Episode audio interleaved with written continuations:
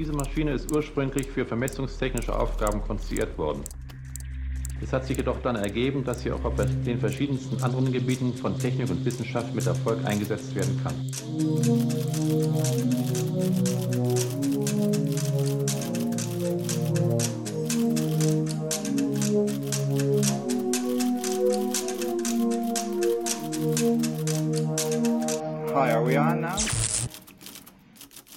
Saluton, Cyril.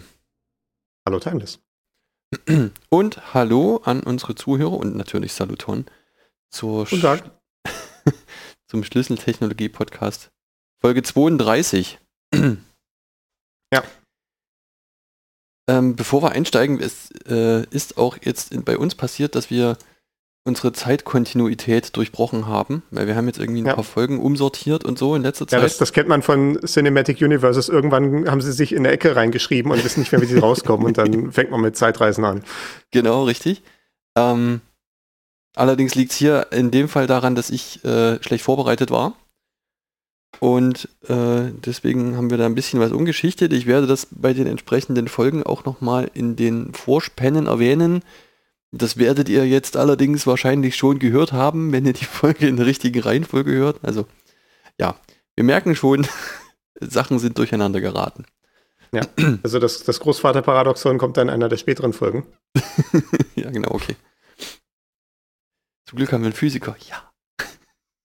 Uiuiui, da muss ich nochmal meine äh, Notizen in allgemeiner Relativitätstheorie durchgehen.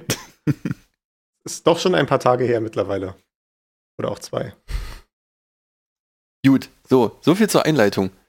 Ähm, jetzt muss ich hier auf unsere. Ach ja, das besprechen wir heute. Ja, genau. Also äh, hochverfügbare Podcast-Produktion ist offenbar äh, ein schwieriges Thema, wie wir festgestellt haben. Äh, deswegen reden wir heute stattdessen über hochverfügbaren Softwarebetrieb. Ja. Ja, Xara hat mich heute ein bisschen auf dem linken Fuß erwischt. Ich war wieder mal schlecht vorbereitet und äh, war der Ansicht, wir machen heute ein Vorgespräch. Ja, das passt schon. Äh, dafür haben wir ja diese ganze Automatisierung, damit wir das dann zumindest relativ schnell aufsetzen können. Mhm. Wenn dann der Anruf kommt, hier, Herr Timeless, gehen Sie los, äh, eure Aufzeichnung. Genau. Genau, äh, hochverfügbarer Softwarebetrieb. Äh, das ist ja was, was man ja im privaten Kreis nicht so sehr äh, benötigt. Also ich meine, das möchte man natürlich irgendwie gerne haben, dass irgendwie die Sachen, wenn sie auch, wenn man sie braucht, auch funktionieren.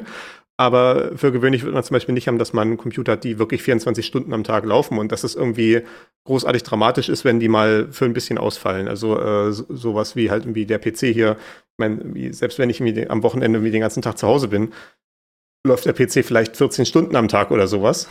Das ist immer noch nicht 24. Das ist doch, äh, was, was ist das in Prozenten? Das hätte ich vorher ausrechnen können. Wenn ich wusste, dass ich die Richtung gehe, ne? so 60 Prozent etwa. Ja. Und äh, hätte ich auch überschlagen können, wenn ich so drüber nachdenke. Äh, Sei es drum. Äh, wenn man jetzt im Rechenzentrum unterwegs ist und bietet da irgendwelche Dienste an, äh, dann bräuchte man meistens eine höhere Verfügbarkeit, denn man weiß ja nicht, wann die Kunden irgendwie ran wollen. Ne? Irgendwie sowas wie so ein Streamingdienst oder äh, ne, ne, ein App Store, das das soll natürlich die ganze Zeit funktionieren. Oder selbst sowas wie die elektronische Steuererklärung, ne? da, die muss den ganzen Tag verfügbar sein, weil du weißt ja nicht, wann die Leute auf die Idee kommen. Also ich habe das ja zum Beispiel klassischerweise, dass ich dann so um 23 Uhr nochmal so einen Produktivitätsmoment äh, Moment habe. Äh, vielleicht irgendwie, wenn dann die Mate auch locker sitzt, äh, bin ich dann plötzlich motiviert, Dinge zu tun, wie zum Beispiel meine Buchhaltung in Ordnung zu bringen oder die Steuererklärung zu machen. Und dann wäre natürlich blöd, wenn die äh, elektronische Steuererklärung nur von 8 bis 20 Uhr geöffnet ist. Genau, das wollte ich gerade sagen. Es ist ja eigentlich nicht so, dass man nicht weiß, wann die Leute daran wollen, sondern man weiß ganz genau, dass sie einfach zu jeder Tages- und Nachtzeit daran wollen. Irgendwer Ja. halt. Ja, also selbst diese Annahme, dass irgendwie nachts die Leute auch irgendwann mal schlafen, ja, hm, äh, es gibt auch Leute, die nachts arbeiten müssen oder die halt vielleicht gerade wie erst von Arbeit kommen und dann vielleicht zum Beispiel äh, die Steuererklärung noch so gerade im äh, Zug nach Hause machen, irgendwie auf, dem- auf dem, während des Pendelns. Äh, hoffentlich nicht, wenn sie am Steuer sitzen, aber äh, wenn, wenn sie dann wie die Zeit dafür haben äh, oder sich die halt nehmen. Äh, genau, deswegen will man, dass sehr viele Dinge, die so in Rechenzentren sowas betrieben werden, 100% Verfügbarkeit möglich, möglichst haben. Und natürlich 100% Verfügbarkeit ist äh, eine Illusion. Also ich meine, irgendwie selbst hier so ein Stromnetz zum Beispiel, da hätte ich auch gerne 100% Verfügbarkeit in meiner Wohnung. Realistischerweise fällt auch das irgendwann mal aus. Ne? Das äh, passiert zum Glück bei uns hinreichend selten, dass es eine Überraschung ist, wenn es passiert. Mitunter wird es auch mal angekündigt. Also es kann auch sein, dass irgendwie eine Hauselektrik gebaut wird, dann wird gesagt, irgendwie am Mittwoch von 16 bis 19 Uhr haben sie jetzt mal tatsächlich mal keinen Strom, weil wir irgendwie den Zähler austauschen müssen oder sowas. Und dann ist dann irgendwie vielleicht für drei Minuten mal der Strom kurz weg. Das ist mir bei mir letztes Jahr passiert gewesen, als äh, so, so einen smarten Zähler da eingebaut haben. Oder es war halt auch mal passiert, dass da tatsächlich wie beim Graben auf der, Straße irgendwie das falsche Kabel aufgebaggert wurde und dann war auch mal für zwei, drei Stunden der, der, Strom tot, weil natürlich dann erstmal wie jemand rauskriegen muss, was war das jetzt da für ein Kabel, was wir gerade durchgebaggert haben, zu wem gehört das, irgendwie vielleicht die äh, der Energieversorger, der Netzbetreiber stellt das dann fest, dass da ein rotes Lämpchen aufleuchtet auf dem äh, Überwachungssystem. Und dann kann dann ein Techniker rausfahren, sich das dann angucken, kann feststellen, ach nee, ich brauche doch irgendwie das, die, die andere Krimpe, um hier dieses Kabel zu äh, verbinden. und wir müssen auch mal vorher noch mal in der Zentrale anrufen, ob dieses Kabel jetzt auf der äh, Zulieferungsseite wirklich getrennt war vom Stromkreis, weil ansonsten wird das, äh, gibt das uns schön Papierkram, wenn ich da das Ende anfasse, während das noch live ist und, und all solche Sachen. Ne? Und dann äh, kann die, der Ausfall, äh, die Outage, auch mal ein bisschen länger dauern. Aber wie gesagt, das war jetzt in dem Fall, den ich da erlebt hatte, auch, das war, glaube ich, auch letztes Jahr oder dieses Jahr irgendwann, waren es, glaube ich, so zwei, drei Stunden, wo der Strom dann tatsächlich weg war. Und äh, äh, das heißt natürlich, wir haben keine hundertprozentige Verfügbarkeit. Ja. Das heißt also, wir können äh, wir können also jetzt äh, mal anfangen, so eine Prozentzahl um zu überlegen, wie viel Prozent das tatsächlich ist. Und das macht man im Kontext von sogenannten Service-Leveln. Äh, da gibt es so zwei Begriffe, die sich so eingeprägt haben: äh, Service Level Objective und Service Level Agreement. Das äh, SLO und SLA. Das SLO, also das Objective, ist, was man sich so selber als Ziel setzt. Also man hat irgendeinen so einen Indikator, der äh, halt so einen Prozentualwert meistens haben kann in irgendeiner Form und man sagt, wie nah man das gerne an 100 Prozent dran haben möchte. Also halt sowas wie halt, wie gesagt, Zeiten, zu denen der Dienst funktioniert oder erreichbar ist oder äh, Anteil der Anfragen, die erfolgreich beantwortet werden oder vielleicht auch Anteil der Anfragen, die in einer bestimmten Zeit beantwortet werden.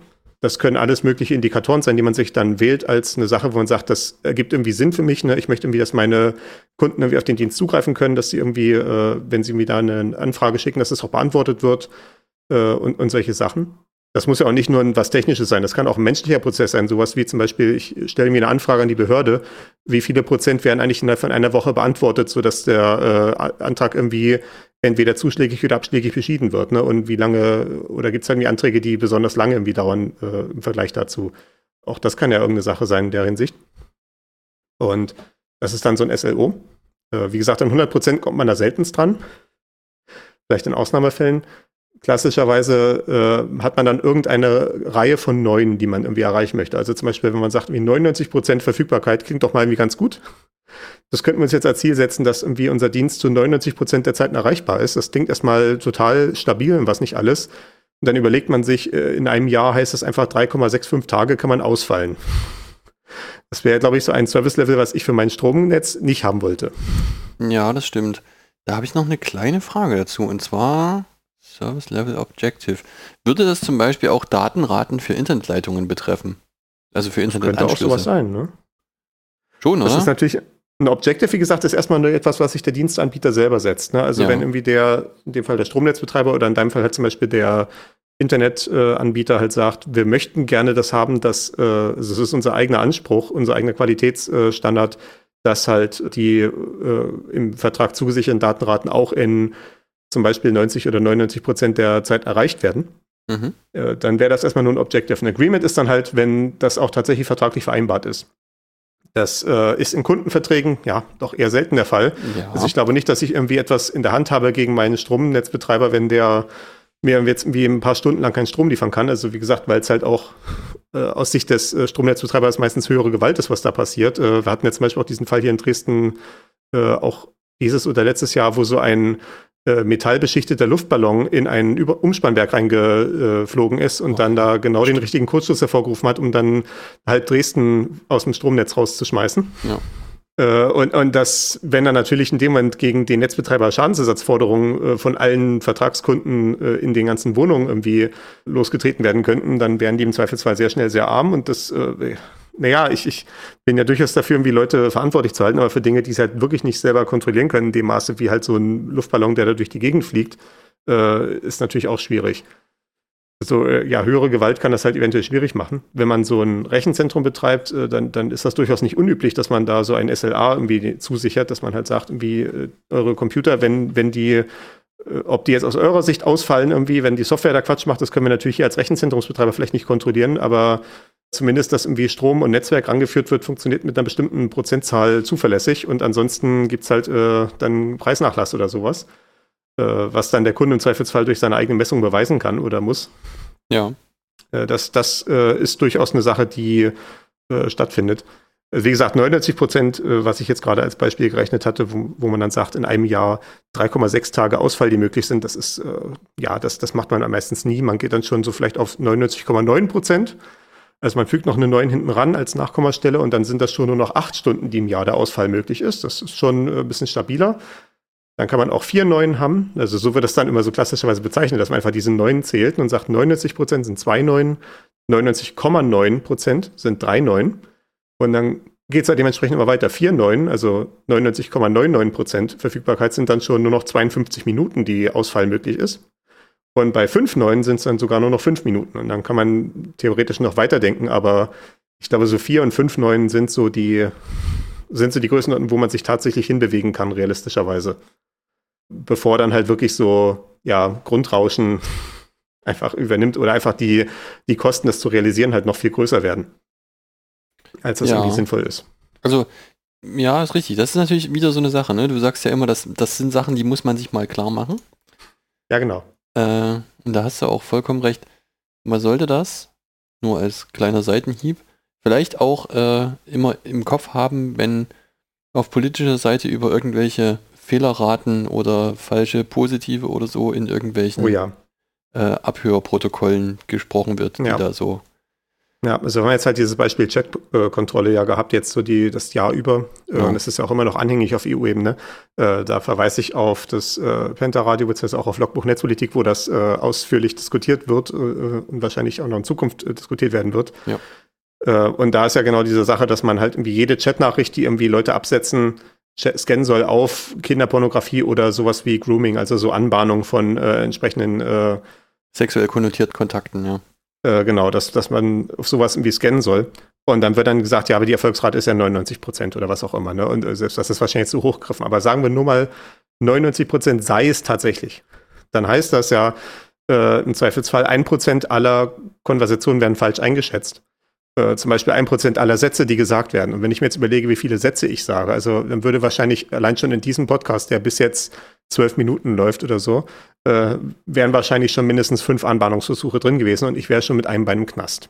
Das, äh, das, das, kann einfach hier in dem Moment nicht der Anspruch sein, 99 Prozent Zuverlässigkeit zu erreichen. Das muss irgendwie schon deutlich mehr sein. Und das ist, bevor wir über ganz grundsätzliche Fragen reden von äh, dem, dem Überwachungsstaat als solchen, äh, ist das ja einfach nur die mathematische Betrachtung. Genau, richtig. Zum Glück bin ich nicht minderjährig. Äh, das habe ich, hab ich das geprüft vorher, bevor wir die Sendung angefangen haben? Ich meine, du könntest jetzt auch ein äh, Betrüger sein, der sich als Timeless ausgibt und schon durch einen Stimmbruch ist. Ne? Ja, richtig. Ich habe äh, genau, äh, ich einen Stimmverzerrer an und habe mir einen falschen Bart wachsen lassen. Ja, oder du bist so ein Deepfake. Äh, jemand hat sich die ganzen Podcast-Episoden runtergeladen, hat äh, deine Sektion rausgeschnitten, darauf eine KI trainiert. Und wenn der jetzt ins Mikrofon spricht oder die, dann äh, transformiert das das dann halt so, dass du das halt stattdessen sagst. Ne? Das, also wenn es das noch nicht gibt, dann sind wir gefühlt nur noch fünf Minuten davon entfernt, dass es das gibt. okay. Vielleicht jetzt, wo ich es gesagt habe, macht es jemand aus dem Publikum. Gut, um das alles überwachen zu können, brauchen wir aber hochverfügbare Überwachungssoftware. Ja, genau. Oh Gott. ich meine, du hast recht, ja, aber. äh, genau, das, äh, dieses Thema Hochverfügbarkeit, ja, es ist schon so in den 90er Jahren war das natürlich auch schon so ein Thema. Es ist so richtig in das öffentliche Bewusstsein bekommen ab den frühen 2000ern. Da hatte dann Google als Schlagwort dafür eingeführt, Site Reliability Engineering. Also wir haben ja im Pentaradio jetzt vom Dezember, was schon raus sein wird, wenn wir diese Folge hier veröffentlichen, äh, war auch das äh, äh, am Anfang kurz das Thema gewesen, so äh, Berufstitel, äh, so insbesondere dieser Berufsbezeichnung Engineer. Und ich hatte auch diese Vermutung geäußert, dass das was mit Uptitling zu tun hat. Also dass man einfach einen wohlklingenden Begriff für etwas findet, damit sich die Leute irgendwie wertvoller fühlen, die das machen. Und äh, das ist, ja, ich weiß nicht, ob ich das hier auch irgendwie so einschätzen möchte. Auf jeden Fall haben die so eine Berufskategorie identifiziert, was nicht so eine klassische Betriebsperson ist, also so ein Administrator, wie wir das in Folge 30 besprochen hatten, der sich halt äh, einfach nur mit Betrieb beschäftigt und so konkrete Betriebsfragen klärt, so wie, was mache ich, wenn das Ding irgendwie runterfällt? Oder wie installiere ich das irgendwie und solche Sachen. Sondern, und auch nicht einen Softwareentwickler, der halt einfach nur neue Programme baut oder irgendwie bestehende Programme irgendwie äh, anpasst an die Anforderungen, die sich halt dann noch so ergeben, sondern so eine Extra-Rolle, die in diesem DevOps-Zwischenbereich sich ansiedelt und speziell sich mit dieser Frage beschäftigt, wie man halt Software hochverfügbar betreiben kann. Also wie es ja im Namen drin steckt, Site Reliability ist das Thema. Also halt, äh, ja, warum eigentlich Site? Das habe ich noch nie in Frage gestellt. Weil es darum geht, das dass dieser Standort äh, permanent verfügbar sein soll, oder nicht? Ja, ne, also irgendwie, äh, warum ist nicht, ich meine, warum es nicht Software Reliability Engineering heißt oder so? Na gut, es ist auch die Hardware, ne? Also, hm. Oder System Reliability Engineering, aber gut, äh, ich, ich stecke da nicht drin. Das ist auf jeden Fall der Begriff, der sich da etabliert hat. Äh, und das ist die Berufsbezeichnung im Zweifelsfall, die man irgendwie in Jobanzeigen findet von irgendwelchen äh, Startups oder IT-Konzernen und was nicht alles. Und die Idee, äh, ja, dabei ist, dass man so eine Rolle hat, die wo jemand so äh, ganzheitlich raufguckt und halt ja dann diese ganzen verschiedenen Gewerke, also sowohl den Administrator als auch den Programmierern die Pflicht nimmt, um äh, diese Komponenten darauf auszurichten und das ganze Betriebsumfeld darauf, dass die Sachen auch skalierbar und hochzuverlässig sind. Damit eben am Ende dann ein paar mehr Neuen in der Verfügbarkeit stehen. Mhm. Und äh, das Problem natürlich, wenn man jetzt die Neuen vermehren will, wenn man jetzt sagt, irgendwie, man möchte gerne vielleicht von 99% auf 90 90,99% gehen, ist natürlich, dass äh, es Unbekannten gibt in so einem Softwarebetrieb. Also natürlich, wenn irgendwie alles einfach so geradewegs durch die Gegend läuft, dann ist es uninteressant, äh, in Anführungszeichen. Aber dann passieren halt irgendwann mal Dinge, mit denen man nicht gerechnet hat oder mit, von denen man zumindest nicht weiß, wann sie passieren könnten. Äh, zum Beispiel halt einfach, ich habe ein Storage, ich habe irgendwie Daten abgelegt auf meinem Speicher und irgendwann fällt mal so eine Festplatte aus, weil die ist halt auch nur so ein physikalisches Artefakt. Und äh, die hat halt auch eine bestimmte Fehlerrate, aber irgendwann wird dann halt mal ein Bit fehlplatziert und äh, die Fehlerkorrektur kriegt das nicht mit und dann ist das Bit halt schief. Oder äh, und vielleicht irgendwie merkt die Platte das noch und hustet dann halt rechtzeitig und kann sagen, wie ich weiß auf jeden Fall, hier irgendwie ist jetzt irgendwie zick. Und äh, ich, ich stelle jetzt den Dienst ein, was man tendenziell sogar lieber haben möchte, als dass sie dann einfach Quatsch liefert, wenn man sie fragt, was auf der Platte steht. Ne? Äh, dann, dann hat man halt äh, das Problem, man hat so ein Known Unknown, ne? also ein äh, etwas, von dem man weiß, dass es passieren wird. Also es ist schon irgendwie known, dass so Platten mal ausfallen können. Aber Ja. es ist unknown, also unbekannt, wann es halt tatsächlich passiert. Also es ist bekanntes Unwissen, wie man dann halt hier sagt. Ja. Äh, also ich weiß, dass ich etwas nicht weiß, zum Beispiel, halt, wann die Festplatte ausfallen wird. Und das ist ja ganz toll, wenn man tatsächlich so etwas hat, von dem man weiß, dass es passieren kann. Man weiß nur noch nicht wann. Das heißt aber, man kann sich rechtzeitig eine Gegenstrategie überlegen. Äh, Wenn ich jetzt weiß, meine Festplatte fällt aus, und das hatten wir, glaube ich, in der Speicher. Ir irgendwann hatten wir das schon mal besprochen, bei den Datenbanken oder so. Ich bin mir nicht sicher, in welcher Folge das war, aber äh, wir hatten das schon mal irgendwann, oder bei den verteilten Systemen vielleicht sogar, äh, die Idee halt gesagt, ne, wenn ich halt weiß, meine Festplatten fallen irgendwann mal aus, dann muss ich halt von jeder Datei, die ich irgendwie abspeichere, noch mal ein paar andere Kopien haben und die halt möglichst auf anderen Servern, weil es kann dann nicht nur die Festplatte ausfallen, es kann ja auch irgendwie ein ganzer Server ausfallen. Und wenn das dann zwei Festplatten im selben Server nebeneinander sind, habe ich im Zweifelsfall auch ein Problem. Vielleicht nicht, dass ich die Daten nicht wieder ranbekomme, weil ich kann natürlich die Festplatte ausbauen und woanders einbauen. Aber in dem Moment habe ich halt keine Hochverfügbarkeit mehr, weil das dauert im Zweifelsfall, bis jemand da ist, hat dann wie den Server aufgeschraubt, hat irgendwie die Platte rausgenommen, äh, hat vielleicht die falsche gegriffen beim ersten Mal und greift dann stattdessen, äh, muss dann nochmal das Ganze alles wieder umbauen und wieder zurück und äh, hoch und runter und wieder alles ankabeln und wieder anstarten und so weiter und äh, überprüfen. Das dauert alles zu lange. Definitiv länger als diese 52 Minuten, die wir hier bei den vier neuen an Ausfallmöglichkeit haben pro Jahr. Also das geht so alles nicht. Also müssen wir diese Festplatten, die, diese Dateien auf verschiedenen Festplatten haben, auf verschiedenen Servern, am besten in verschiedenen Rechenzentren, weil wie gesagt, das Kabel, was ins Rechenzentrum reingeht, kann ja auch aufgebaggert werden. Äh, Vielleicht sogar in verschiedenen Ländern, falls dann irgendwo plötzlich ein Regierungswechsel stattfindet, mit dem man nicht gerechnet hat. Ne? Das ist das ist eventuell alles so Known Unknowns, die man schon mal irgendwie sich überlegt hat. ja. Äh, die interessanteren Sachen sind dann natürlich die Unknown Unknowns. Äh, so klassischerweise die Sachen, die man dann erst rausfindet über eine Software, wenn man sie das erste Mal selber betreiben möchte. Also die, das, oder auf Deutsch haben wir geschrieben, unbekanntes Unwissen. Also ich weiß nicht mal, dass da etwas ist, was ich nicht weiß. Ich, ich habe hier so ein zufälliges Beispiel verlinkt, weil wir in dem Kontext Festplatten waren. So eine Geschichte, die ich jetzt vor äh, ein paar Wochen an mir vorbeiscrollen sah, dass äh, im Walmart eine angebliche 30 Terabyte Festplatte angeboten wurde für irgendwie äh, 40 Euro oder, oder 40 Dollar oder so. Ja. Äh, was, wenn man sich mit den Preisen 17,99 ja, traumhaft. Was, wenn man sich mit den Preisen für Festplatten auskennt, ein bisschen unglaubwürdig erscheint. Also für 17,99 kriegt man irgendwie so ein halbes Terabyte, aber nicht 30. Und äh, wer das dann halt doch gekauft hat, der hat dann eventuell festgestellt, dass die Daten, die man darauf geschrieben hat, doch von relativ kurzer Lebensdauer waren, weil tatsächlich war das dann nur ein großes Gehäuse, wo dann drinnen eine 32 Gigabyte S äh, SD-Karte reingeklebt war. Äh, und die hat dann einfach mit so einem, da war so ein kleiner Chip davor, der hat dann einfach behauptet, dass das eine 30 Terabyte Festplatte wäre, wenn man die ansteckt. Dann, dann sieht es erstmal gut aus und das Betriebssystem schreibt gut, glaube ich, Daten rauf. Und wenn man dann halt über die 32 Gigabyte hinausgeht, ja, dann wird halt einfach irgendwas Altes weggeworfen. Spektakulär. Sehr also schön. ich, ich fand ja die kriminelle Energie total faszinierend, die damit verbunden ist. Ne? Also halt so, so, so, so ein offensichtlichen Betrug, also dass das auch nicht zwischendurch irgendwie gefunden wird. Also dass irgendwie bei Walmart äh, offenbar auch keiner sitzt, der irgendwie so eine drei Sekunden Plausibilitätsprüfung macht auf den Produkten, die da irgendwie in den Marketplace eingestellt werden. Also ja, Das ist eine interessante ja- Sache. Also tatsächlich, ja, wir müssen das jetzt nicht auswalzen, aber tatsächlich hat das ja jemand bei AliExpress das gleiche gekauft, hat das dann aufgeschraubt und geguckt und hat dann gesehen, was da drin los ist. Ich bin ja eigentlich sogar fast begeistert davon, dass Walmart diesen günstigen Preis sogar an seine Kunden weitergibt, anstatt das Ja. einfach voll abzurechnen für eben den entsprechenden Marktpreis, den man da normalerweise für bekommt. Ja, die Sache ist halt, wenn du eine 30 Terabyte Festplatte bei Walmart zum normalen Marktpreis, der dafür angemessen wäre, an, äh, verkaufst. Also mal abgesehen davon, dass ich bin mir gar nicht sicher, ob es 30 Terabyte Festplatten überhaupt gibt, also in echt. Also ich hatte 18 auf jeden Fall gesehen. Ob jetzt 30 irgendwie schon im Konsumermarkt angekommen sind, äh, bin ich mir nicht mal sicher. Aber wenn, dann würden die halt irgendwie 500 Euro aufwärts kosten, mindestens. Ja, mindestens. Und zu dem Preis würde es halt einfach der durchschnittliche Walmart-Kunde nicht kaufen. Wenn du in dem Preissegment halt Geld für Festplatten ausgibst, dann hast du wahrscheinlich mit deine Hausaufgaben gemacht und wärst sowieso stutzig irgendwie über dieses Angebot in irgendeiner Form. Ja, auch wahr, stimmt. Hm. Aber sei es drum. Oder würdest du im Zweifelsfall nicht bei Walmart kaufen. Das ist jetzt nicht, weil irgendwie Walmart irgendwie blöd ist oder sowas, aber in dem Moment würdest du halt in den Fachmarkt gehen. Ja. Aber gut. Ja, zu dieser Unterscheidung äh, Known Unknowns und Unknown Unknowns habe ich hier auch verlinkt den, äh, die Wortherkunft. Äh, Wikipedia, da, äh, das ist offenbar von dem US-Verteidigungsminister Donald Rumsfeld gewesen im Kontext äh, des Irakkrieges, beziehungsweise des äh, Vorlaufes des Irakkriegs.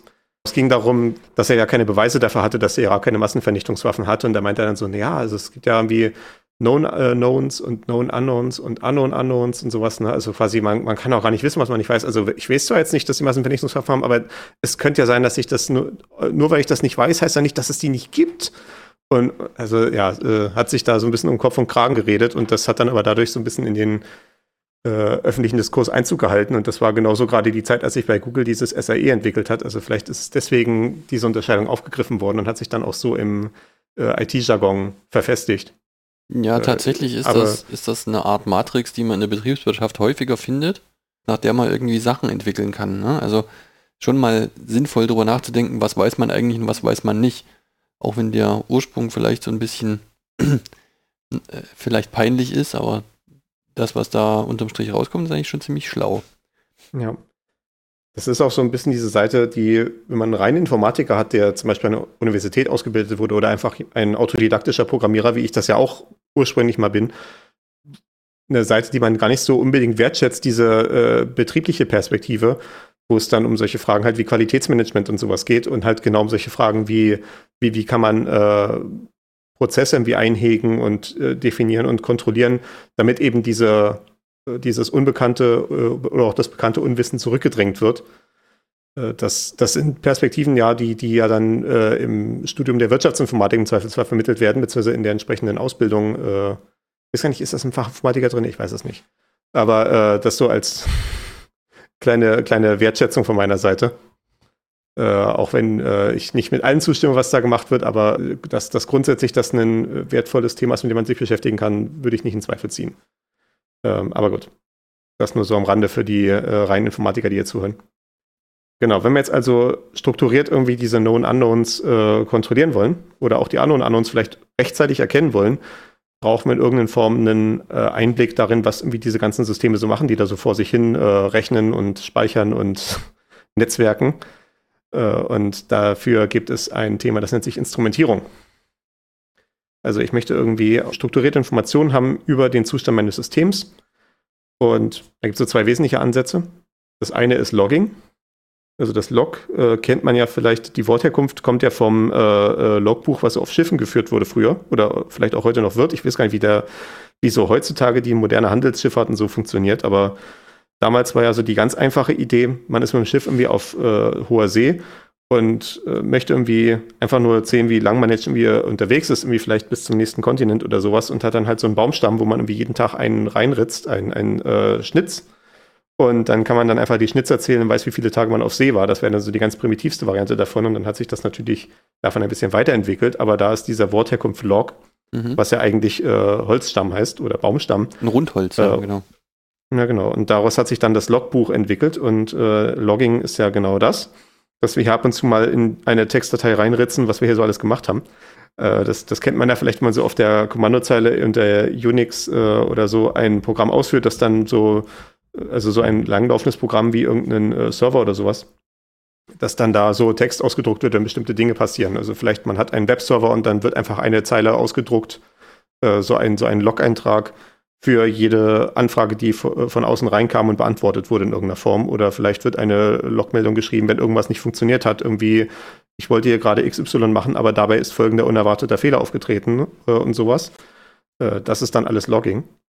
Und das kann man jetzt natürlich auf dieser kleinen Ebene halt haben, dass einfach dieses eine Programm das da irgendwie wegschreibt und vielleicht irgendwie irgendeine so Datei irgendwo anlegt. Und dann kann man sich das mal angucken, wenn man interessiert ist äh, wenn man in einem größeren System unterwegs ist, hat man meistens viele von diesen Komponenten, die irgendwie Logs schreiben können.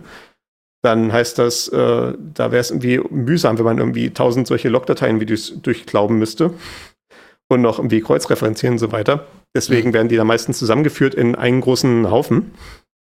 Einen schönen großen äh, Datenheuhaufen, wo man dann die Nadel suchen kann. Äh, das ist dann so, so ein Log-System, also so ein klassisches System ist dann äh, äh Elasticsearch äh, Logstash Kibana, deswegen in der Abkürzung dann ELK, also wie der Elch.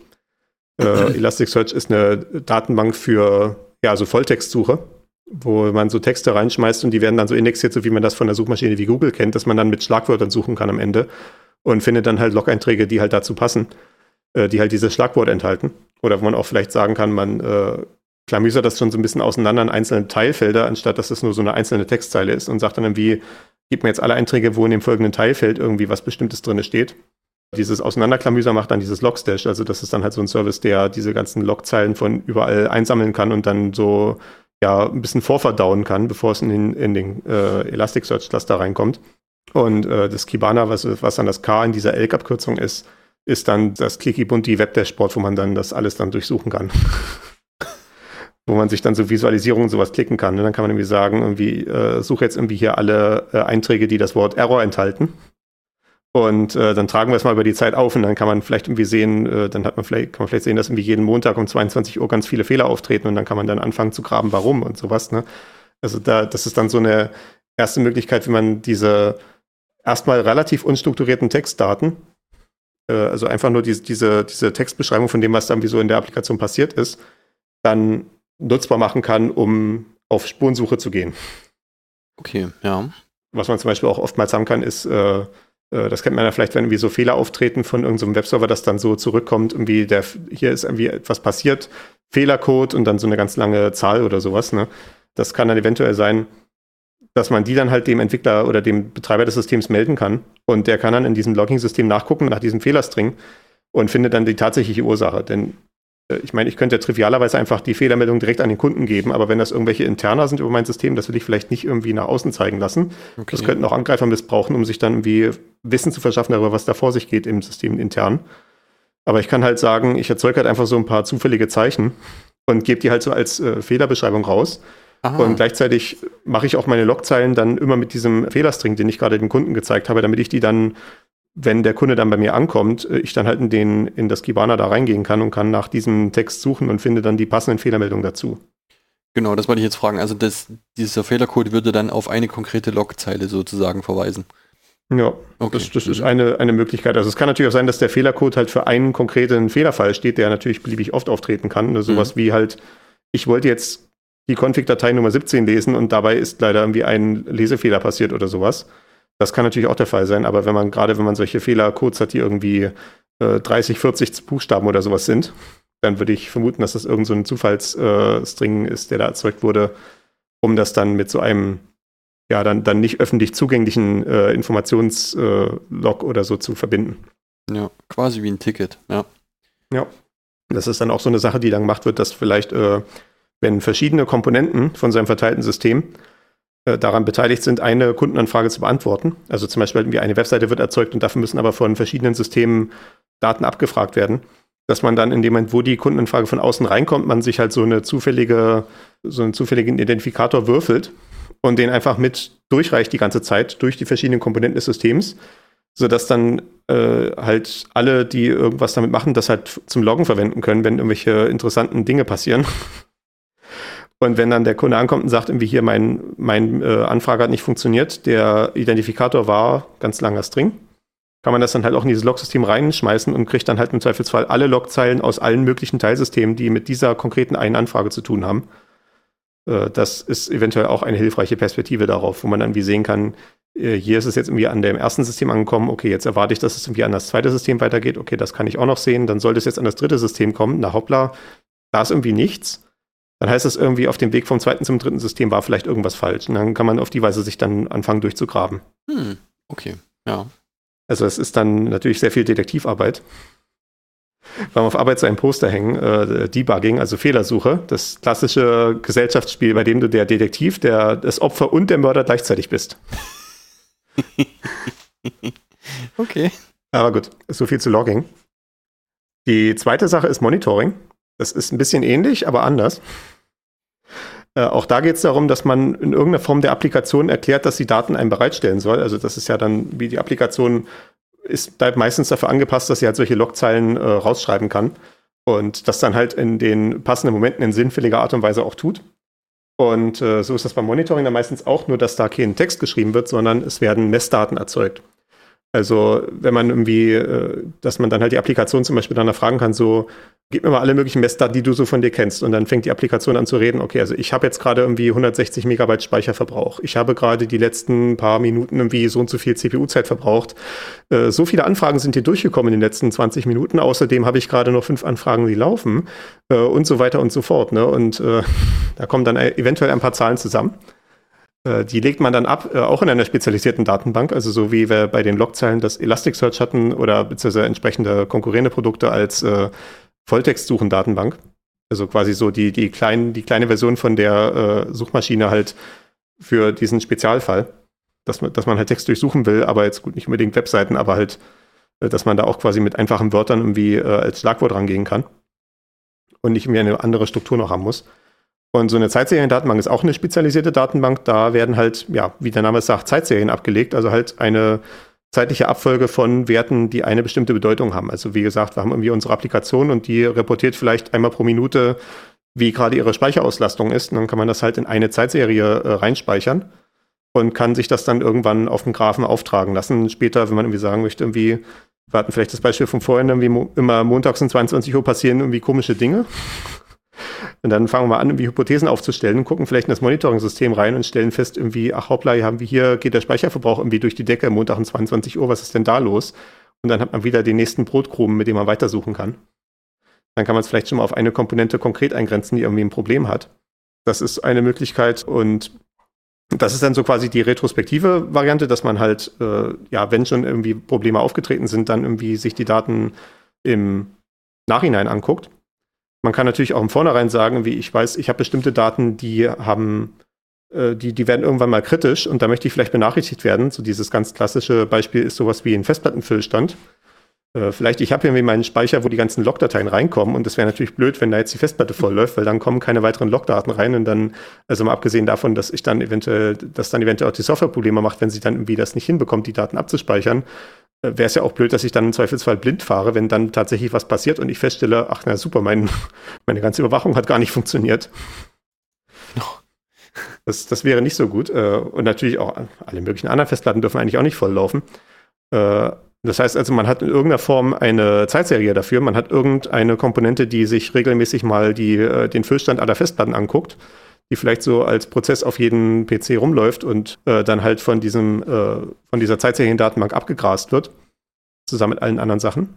Und dann hat man in der Zeitseriendatenbank oder irgendwo, äh, was dann halt damit verbunden ist, so eine Alarmierungsregel, dass man sagt, so, wenn jetzt irgendwo ein Festplattenfüllstand vielleicht höher als 95 Prozent ist, dann muss jetzt hier irgendwie mal jemand, jemand Bescheid gesagt werden. Da muss mal jemand irgendwie aus dem Bett geklingelt werden im Zweifelsfall. Oder vielleicht auch, dass man eine Vorhersage macht, ne? Oder dass man vielleicht sagt, es ist jetzt über 90 Prozent und äh, wenn ich hier die Kurve mal weiterziehe, ne, ziehe, so eine lineare Abschätzung oder sowas mache, dann ist es dann in der Stunde bei 100 Prozent und das ist, wie wir wissen, nicht gut. Ja, genau. Dann, äh, muss man jemand gucken. Ja, also das ist tatsächlich, da kommt es ja auch immer drauf an, äh, wie man dann eigentlich seine, seine Alarmierung und so weiter überhaupt einstellt. Ne? Also ja. hinzugehen und zu sagen, einfach mal, also wann schicke ich eine E-Mail und wann klingel ich jemanden raus? Diese Unterscheidung zu machen, ist ja auch sehr wichtig. Ja. Also wenn es wirklich fünf Minuten vor zu spät ist, dann brauche ich die E-Mail nicht mehr schicken. Wenn ich aber noch drei Wochen Zeit habe, um neue Festplatten zu kaufen, dann brauche ich nicht nachts jemanden rausklingeln. Ja. Also wir haben auf Arbeit drei äh, Level von Severity, also von, äh, äh, von Dringlichkeit eines Alarms oder äh, was, wie würde man Severity übersetzen? Ja, Keine Ahnung, weißt, aber Dringlichkeit klingt, klingt gut. Dring, Dringlichkeit, ne? Die drei Level sind Info, Warning und Critical. Also Critical ist das, was Leute rausklingelt. Es ist halt sowas wie irgendwie äh, Computer geht nicht. äh, irgendwie der Dienst hier ist äh, nicht verfügbar. Ne? Also für jeden, für jeden Dienst, der tatsächlich irgendwie kundensichtbar ist, haben wir dann halt so eine automatische Prüfung, so eine Kompetente daneben stehen, die einfach mal so ganz einfache Dinge probiert, irgendwie zum Beispiel halt mal eine für den äh, Compute-Dienst mal einfach mal eine VM zu starten irgendwie. Und das macht es halt alle fünf Minuten mal. Und wenn das nicht geht, dann ist das halt ein rotes Lämpchen, was da irgendwie angeht und im Zweifelsfall auch jemand rausklingelt, weil auch nachts halt irgendwie Kunden ankommen können und eine neue VM haben wollen. also eine neue virtuelle ja. Maschine. Ja. Oder halt äh, alle möglichen solchen Sachen. Ne? Oder möchten vielleicht irgendwie etwas am Netzwerk umkonfigurieren und das kann im Zweifelsfall sehr dringend sein, auch aus denen ihrer Sicht, wenn sie da dringend was umkonfigurieren müssen. Soll alles schon gehen. Und dann wird im Zweifelsfall jemand rausgeklingelt, der dann wie weiß, was er damit tun soll, mit diesem Alarm. Äh, dann Warning ist die zweite Stufe von wegen, das, das ist schon ein Problem, was man auch fixen muss, aber es hat zumindest Zeit bis zur normalen Business Hours. Also bis quasi, wenn es jetzt gerade nicht Montag bis Freitag 9 bis 17 Uhr ist, dann können wir auch bis zum nächsten Mal warten, wo das der Fall ist. Okay. Also das ja. klingelt nicht Leute raus. Ne? Sowas wie halt, der Dienst ist noch nicht komplett tot, aber irgendwie der Health-Check schlägt irgendwie fehl. Ne? Irgendwie der, die Gesundheitsüberprüfung sagt irgendwie, da ist was im Busch. Und wir wissen, das ist äh, auf jeden Fall eine schlechte Sache. Das sollte behandelt werden. Ja, es ist immer so ein bisschen eine vage Abgrenzung zu dem dritten, was wir dann noch haben, nämlich Info. Uh, Info ist im Wesentlichen, das sieht nicht gut aus. Okay. Riecht komisch. ja.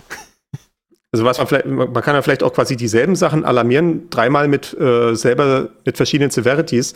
Vielleicht, wenn man sowas hat wie ein Zertifikat, was halt ein bestimmtes Ablaufdatum hat, und dann könnte man vielleicht sagen, normalerweise sollte das nach, vor 30 Tage vorher mal automatisch äh, erneuert werden und dann einfach das dadurch nie äh, quasi weniger als 30 Tage an der äh, am Verfall dran sein. Und dann sage ich vielleicht irgendwie, wenn es 20 Tage dran ist, dann ist es ein Infoalarm weil irgendwie offenbar funktioniert das automatische Erneuern nicht. Äh, also es sieht komisch aus, aber es ist jetzt auch noch nicht irgendwie kritisch. Dann irgendwie fünf Tage vorher ist irgendwie, ja, jetzt wird es schon ein Warning, weil jetzt müssen wir wirklich mal langsam was machen. Wenn wir rausbekommen, warum da nichts geht. Und Critical ist halt, ja, okay, es ist jetzt zu spät, es ist jetzt abgelaufen. Also so ja. könnte eventuell auch eine Abstufung sein. Ja. Weil du willst ja niemanden aus dem Bett klingeln für das Zertifikat läuft in fünf Tagen ab. Da lachst du kurz, legst dich wieder hin, wenn du, den, wenn du die Meldung siehst auf deinem Pager. genau, ja. Ähm, aber gut. Äh, das ist dann halt Alarmierung. Äh, Alarmierung geht halt dann natürlich auf das Monitoring aus, aus dem Grund, also auf die, auf die Zeitserien, einfach aus dem Grund, dass die halt wirklich auch messbar sind und mit einer Zahl irgendwie belegt sind, sodass man da sowas aufschreiben kann wie eine Formel, wann es halt losgeht. Also zum Beispiel halt wie diese Sache, dass man halt sagt, wenn der Festplattenfüllstand zum Beispiel über 90 Prozent ist oder wenn die Vorhersage für in einer Stunde über 100 Prozent ist und solche Sachen. Ja, aus Logging kann man eventuell auch eine Alarmierung machen, aber dann würde man wahrscheinlich zuerst Monitoring auf des Loggings machen, also dass man dann das äh, Logging-System regelmäßig fragt, wie viele äh, Einträge hattest du jetzt gerade irgendwie in der letzten Stunde, die das Wort Error enthalten. Und wenn das irgendwie mehr als 100 sind, dann ist das jetzt ein Alarm oder sowas. Ne? Aber in dem Moment habe ich auch wieder eine Zahl draus gemacht. Mm, okay, ich hätte jetzt sowieso gedacht, dass man eigentlich das meiste sowieso aus dem Logging rausfischt. Also dass man da halt regelmäßig zum Beispiel naja, obwohl das muss gar nicht unbedingt im Logging sein, ne? aber dass man regelmäßig ich mal eine Abfrage macht, was habe ich so für Festplattenfüllstände und so. Ja, hm, okay. Ich glaube, das, das passt so ein bisschen zu dieser Analogie von Known Unknowns und Unknown Unknowns. Also die, das Monitoring ist für die Known Unknowns, also wo ich schon weiß, das ist eine Zahl, die will ich mal wissen, mhm. weil ich mir wieder auch schon vorstellen kann, wie die relevant sein kann und äh, baue das deswegen in die Applikation explizit ein, das abzugrasen. Oder ich habe irgendwie eine Komponente daneben sitzen, die das aus der Applikation abgrast. Also ich habe auch zum Beispiel äh, relativ viel Monitoring, was in die Datenbanken von den Applikationen reinguckt und dann dort äh, Abfragen ausführt, um dann zum Beispiel äh, Zeilen in der Datenbank zu zählen und das wird dann als äh, Zeitserie exportiert. Also zum Beispiel, dass man irgendwie eine Tabelle mit Einträgen hat und an jedem Eintrag steht dran, hier müssen wir mal eine Validierung durchführen alle 24 Stunden. Und dann ist meine Metrik dann als nächstes wir zählen alle Zeilen, wo diese Validierung überfällig ist. Und wenn das irgendwie so und so viele sind, anteilig, oder wenn das irgendwie die Validierung mehr als eine Stunde verspätet ist oder sowas, dann wäre das auch ein Grund für eine Alarmierung. dass da offenbar dieser Validierungslauf nicht seine Arbeit tut und dass man dann wahrscheinlich mal gucken muss. Und die Logging-Seite ist dann eher halt der Unknown-Unknown-Teil. Weil da kann man erstmal ja so ein bisschen äh, Shotgun-Approach, so mit der Schrotflinte irgendwie relativ grob raufschießen, was man alles so irgendwie in das Log reinschmeißt. Mhm. Und äh, solange es nicht komplett überbordet und einem die Festplatten vollschreibt, kann man da erstmal ja relativ viele Sachen reinschmeißen, ohne jetzt genau zu wissen, was man damit macht am Ende. Aber man hat halt relativ viel äh, ja an Brotkrumm am Ende, mit dem man was rekonstruieren kann. Also ein durchaus normaler Ablauf ist halt, wie gesagt, dass das Monitoring halt so eine Alarmierung macht und dann steht in der Beschreibung für diesen Alarm drinne, guck mal in die folgenden Komponenten in die Logs rein, was da so los ist. Weil wir zum Beispiel, wie gesagt, wenn ich halt so einen Validierungslauf habe, der da eigentlich seine Arbeit tun sollte und dann tut er das plötzlich nicht mehr, dann kann das ja alle möglichen Gründe haben, aber sehr wahrscheinlich werde ich diesen Grund in dem Log sehen. Sehr wahrscheinlich, ja, okay. Also so passt das vielleicht ein bisschen zusammen. Mhm. Äh, ja, das ist so die, vielleicht der ganz grobe Überblick in die Betriebsperspektive äh, in, in diese Operationsperspektive auf, wie man so einen Softwarebetrieb strukturiert. Äh, und tatsächlich, auch man, das, das darf man auch nicht unterschätzen. Äh, ich habe das jetzt hier so, ja, äh, schon vielleicht relativ detailliert, aber ein bisschen in der Grundübersicht abgefeiert, diese Dienste Logging, Monitoring, Alarmierung. das sind ja auch selber Dienste, die man wieder betreiben muss. Das sind auch durchaus Sachen, die man einkaufen kann, wenn man halt äh, dann, äh, zum Beispiel sowas wie einen äh, Webserver oder sowas betreibt äh, dann kann man auch äh, Logging und Monitoring als eine Extraleistung zum Beispiel von der Plattform, auf der man irgendwie seine Cloud Computing macht, äh, einkaufen. Wenn man das selber auch betreiben möchte, also halt zum Beispiel für das Logging so eine Elk-Installation oder für Monitoring ein Prometheus-System äh, oder sowas, dann kann das auch durchaus sein, dass man damit ganze Leute beschäftigt, die nur noch diesen, diese Zusatzfunktion machen. Und das ist ja nichts, womit ich selber Geld verdiene, als jemand, der einen Server betreibt. Ich verdiene nicht Geld damit, dass ich dann meine Messdaten irgendwie rausschleuse aus der eigentlichen Applikation und dann irgendwie da eine Alarmierung mache. Aber es ist eine Voraussetzung dafür halt irgendwie, dass überhaupt das Geschäft läuft. Dass es halt in der Qualität geliefert wird, wie es der Kunde erwartet. Ja. Tatsächlich bei uns ist es so in unserer Cloud, wir haben ein ganzes Team, was, ich weiß nicht, so 15 Leute oder so, die nur Supervision machen. Also nur derartige Systeme äh, bauen und dann haben wir noch ein ganzes Team, was nur Prozesse macht, um, um, um, um den ganzen Kram. Das hat auch viel zu tun mit sowas wie Compliance. Also wenn man im bestimmte Standards einhalten muss, ne, so, äh, so, so Qualitätsstandards wie so ISO 9001 und so ein Kram. Da hat man dann halt bestimmte Prozessanforderungen, was man, dass man irgendwie in bestimmten Zeiten auf Probleme reagieren muss. Zum Beispiel auch solche Probleme wie äh, äh, Sicherheitslücken und sowas. Wenn da irgendwie was Neues bekannt wird, dann muss man halt innerhalb von einer bestimmten Anzahl Tage fertig damit sein, die Updates zu installieren. Mhm. Äh, das, das sind ja auch, das sind auch alles so Dinge, die man eigentlich nicht dem Kunden als Funktion verkaufen. Ich verkaufe irgendwie nicht dem Kunden irgendwie, mein Produkt ist, dass ich äh, dafür sorge, dass von meinen Servern die Updates installiert sind, sondern das ist einfach eine Voraussetzung. Genauso wie du irgendwie als Tischler auch nicht dem Kunden die Dienstleistung verkaufst, wenn ich irgendwie hier komme zu ihnen und baue hier irgendwie was auf, dann ha habe ich mich vorher geduscht oder, oder so. Ne? Aber das ist halt, äh, würde sich auf die Qualität deines Dienstes auswirken, wenn du das nicht tun würdest. Richtig. Deswegen wird das ja auch alles mit einkalkuliert. Ja. Oder, oder du musst dein Auto warten lassen, mit dem du vorfährst. Äh, genau. Das, dafür wirst du nicht bezahlt, aber äh, wenn du das nicht tust, dann hast du einen schlechten Tag. Mm, Irgendwann ja. mal. Es ist ja eine Illusion, dass man dafür nicht bezahlt wird, weil es ist egal, ob der Kunde jetzt sagt, also das bezahle ich aber nicht. Steckt im Preis drin. Am Ende bezahlt es trotzdem, weil es wird einfach mit eingepreist. Genau. Ja. Also es gibt da auch diesen Begriff in der Geschäftssprache Cost of Doing Business. Mhm. Das, das, ist, das ist halt einfach, das steckt mit in der Rechnung drin. Kosten der Betriebsbereitschaft. Ah ja, guck an, wieder was gelernt. Haben jetzt also unsere ganzen Applikationen instrumentiert. Also wir sehen auch irgendwie, wir müssen eventuell ganz viele Änderungen an der Applikation machen, die nur sich auf diese Instrumentierung beziehen. Also halt irgendwie dann noch in den Code noch mehr Logzeilen reinschreiben, die dann irgendwie in den richtigen Momenten erzeugt werden. Oder irgendwie diese ganzen Instrumentierungen vornehmen, damit Messdaten ausgeführt werden können und solche Sachen. So ausgeleitet. Und das heißt natürlich, wir müssen irgendwie auch Änderungen an unseren äh, Programmen machen. Und Wann immer ich eine Änderung mache, ist es natürlich auch eine Chance dafür, dass irgendwie Dinge nicht mehr verfügbar sind und irgendwie runterfallen. Das ist immer so ein, äh, das, das ist immer so eine absolut faszinierende Beobachtung, dass man irgendwie so Systeme hat, an denen man eigentlich ständig was ändern muss, weil irgendwie die so instabil sind. Ne? Irgendwie ständig passiert irgendwas, man muss auf irgendwas reagieren. Sobald man mal aufhört, die Dinger zu ändern ständig, werden die Dinger plötzlich waren, wenn sie stabil.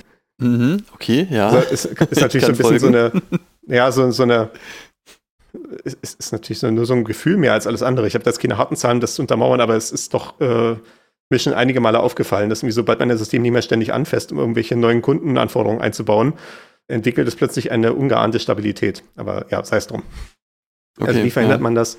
dass diese Änderungen ständig zu Problemen führen. Und äh, ja, da gibt es ja auch so ein paar tolle Schlagwörter, die aus dieser SRE-Methodologie oder ja, also so aus, aus äh, daneben liegenden Prozessen sich ergeben haben. Die eine Sache hier ist Configuration as Code. Also Code kennen wir ja, äh, Programmier, der, der Quelltext, aus dem ein Programm gemacht wird. Also irgendwie eine maschinenlesbare äh, Repräsentation eines, äh, einer Befehlsfolge. Und wie man so eine Konfiguration macht von so einem Server, das ist ja im Zweifelsfall auch irgendwie eine Befehlsfolge. Das ist im Zweifelsfall von Hand wie aufgeschrieben. Wäre vielleicht schon mal so ein, äh, ich meine, ich, ich hatte auch irgendwie sowas, was jetzt, wenn ich Windows installiert habe, ne, dann habe ich dann wie so eine Checkliste gehabt, welche Programme ich alles installieren muss. Ne? Wie so, dass das Windows installieren, okay, dann wie Firefox, äh, dann irgendwie Steam oder was nicht alles, ne? Und dann geht das dann halt so die Liste runter, je nach Wichtigkeit oder was man wie äh, noch so alles braucht. Und dann muss ich dann wie in diese Config gehen und hier irgendwie in Folge im Untermenü irgendwie diese ganz schlimme Option wie ausschalten oder diese ganz wichtige Funktion anschalten und was nicht alles. Das ist ja quasi ja eine Konfiguration, die ich so als Textskript für mich selber vielleicht habe. Und Configuration as Code ist die Idee, dass man das Ganze versucht zu automatisieren. Also man schreibt das halt auf eine Art und Weise, dass es dann der Computer für einen machen kann. Und der Effekt davon ist dann natürlich, also abgesehen davon, dass es äh, einem das Leben einfacher macht, dadurch, dass man das einfacher wiederherstellen kann, zum Beispiel, wenn man mal das System neu installieren muss. Oder auch einfach nur, wenn man irgendwie ein zweites System daneben aufbauen will, was dasselbe tut, irgendwie eine, vielleicht eine weitere Kopie oder irgendwie ein neues Rechenzentrum oder sowas, äh, verringert das ja auch die Fehlerrate. Weil sobald es ein Mensch macht, gibt es halt immer die Möglichkeit, dass man ja mal so einen kleinen äh, Copy-Paste-Fehler oder sowas macht, ne, irgendwo nicht richtig aufpasst, irgendwo die falsche Zahl einträgt oder dann das falsche Feld einträgt. Und dann äh, kommt es nur zu unnützen Ausfällen, die man hätte vermeiden können, wenn man das Ganze automatisiert gemacht hätte. Mhm. Das ist auch absolut nicht zu unterschätzen bei der Skala von Komponenten, mit denen man irgendwie hier zu tun hat. Also wir haben jetzt, äh, wir, hatten jetzt neulich mal gestaunt, wir haben auf Arbeit äh, so VMware-Cluster. Also VMware halt ein äh, System für virtuelle Maschinen, also ein Hypervisor, siehe Folge 23. Und wir hatten ja. relativ lange in jedem Rechenzentrum nur einen einzigen von diesen VMware-Clustern und dann hat sich halt rausgestellt, das skaliert irgendwann nicht mehr. Äh, weil diese VMware-Cluster auch so gewisse Größen haben, ab denen die nicht mehr sehr, nicht mehr sehr effizient arbeiten. Und dann kam dann so die Frage, können wir auch einen zweiten Cluster haben? Und dann wurde dann wie mit relativ großem technischen Aufwand wurde dann halt das alles drumherum so umgebaut, dass man dann auch einen zweiten VM-Cluster haben konnte äh, in, dem in diesem selben Rechenzentrum.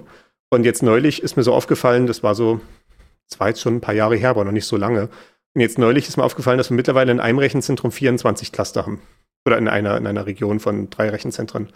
Also, und, und das ist dann natürlich wieder so diese Skala, wo du dann eigentlich sagen willst, ich mache nicht eine Änderung an äh, diesen Clustern von Hand, irgendwie, ich mache nicht 24 mal dasselbe. Das hat eine viel zu hohe Fehleranfälligkeit, dass ich dann irgendwo mal zwischendurch mich aus Versehen vertippe und irgendwie oder auch zum Beispiel mal die Konfiguration von dem anderen Cluster aus Versehen in dem einen eintrage.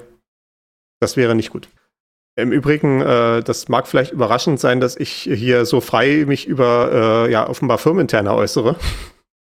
Deswegen sein als Rand erwähnt, äh, wir ziehen das Configuration as Code auch so weit durch, dass äh, der ein Großteil unserer Konfigurationen oder beziehungsweise der äh, Konfigurationsvorlagen, die wir dann verwenden für die verschiedenen Rechenzentren, einfach frei im Internet stehen als Open Source. Das ist äh, bei GitHub unter der Organisation SAPCC, also SAPCC wie SAP Converge Cloud. Äh, da kann man sich das gerne angucken. Es ist ein bisschen ausufernd, weil das ist ein sehr komplexes System. Aber äh, ja, deswegen fühle ich mich da relativ frei, einfach darüber zu reden, weil es eh öffentlich dokumentiert ist zu großen Teilen. Mhm. Und auch selber unsere Konversation darüber teilweise. Ja. Ähm, genau, das so als Randbemerkung. Äh, wenn man dann diesen, wenn man dann halt sowohl die Programme selber als Code vorliegen hat und auch die Konfiguration dafür auch so als Code, heißt das natürlich, es gibt bestimmte Möglichkeiten für Automatisierung. Wie gesagt, äh, im einfachsten Fall hat die Frage, das anzuwenden auf die bestehenden Systeme, um irgendwie eine Änderung an der Konfiguration auf eine kontrollierte Art und Weise auszurollen. Das heißt ja dann zum Beispiel auch im nächsten Schritt, äh, ich habe auch gleich die Möglichkeit, auf den alten Stand einfach zurückzugehen, indem ich halt die alte Konfiguration mir aus meiner Versionsverwaltung rausgreife und die dann einfach wieder zurück anwende. Und dann ist hoffentlich mein äh, Konfigurationswerkzeug so geschrieben, dass es dann halt die Änderungen auch rückwärts abwickeln kann. Und äh, ich kann zum Beispiel als nächstes sagen, ich nehme mir einfach mal diese Konfiguration und baue mal damit ein Testsystem auf und äh, führe dann vielleicht so ein paar automatisierte Tests aus, um zu gucken, ob das diese Konfiguration grundsätzlich Sinn ergibt, dass irgendwie alle Teile irgendwie miteinander reden können und das irgendwie äh, plausibel ist, bevor man dann irgendwie diese Konfiguration auf das echte System loslässt. Also da bietet es sich dann an, dass man irgendwo so ein abgegrenztes Testsystem hat. Also vielleicht äh, einfach nur so ein paar virtuelle Maschinen, wenn es jetzt nur Software ist. Oder wenn man, wie in unserem Fall auch tatsächlich mit Hardware zu tun hat, äh, auch tatsächliche getrennte Hardware hat. äh, mal irgendwie so in Rec, wo mal so eine ganz kleine Grundinstallation ist, wo mal so eins von allem drin ist, damit man so verschiedene Testkombinationen so durchprobieren kann und sowas. Und dann kann man das halt mit so einer automatischen Konfiguration auch automatisch aufbauen.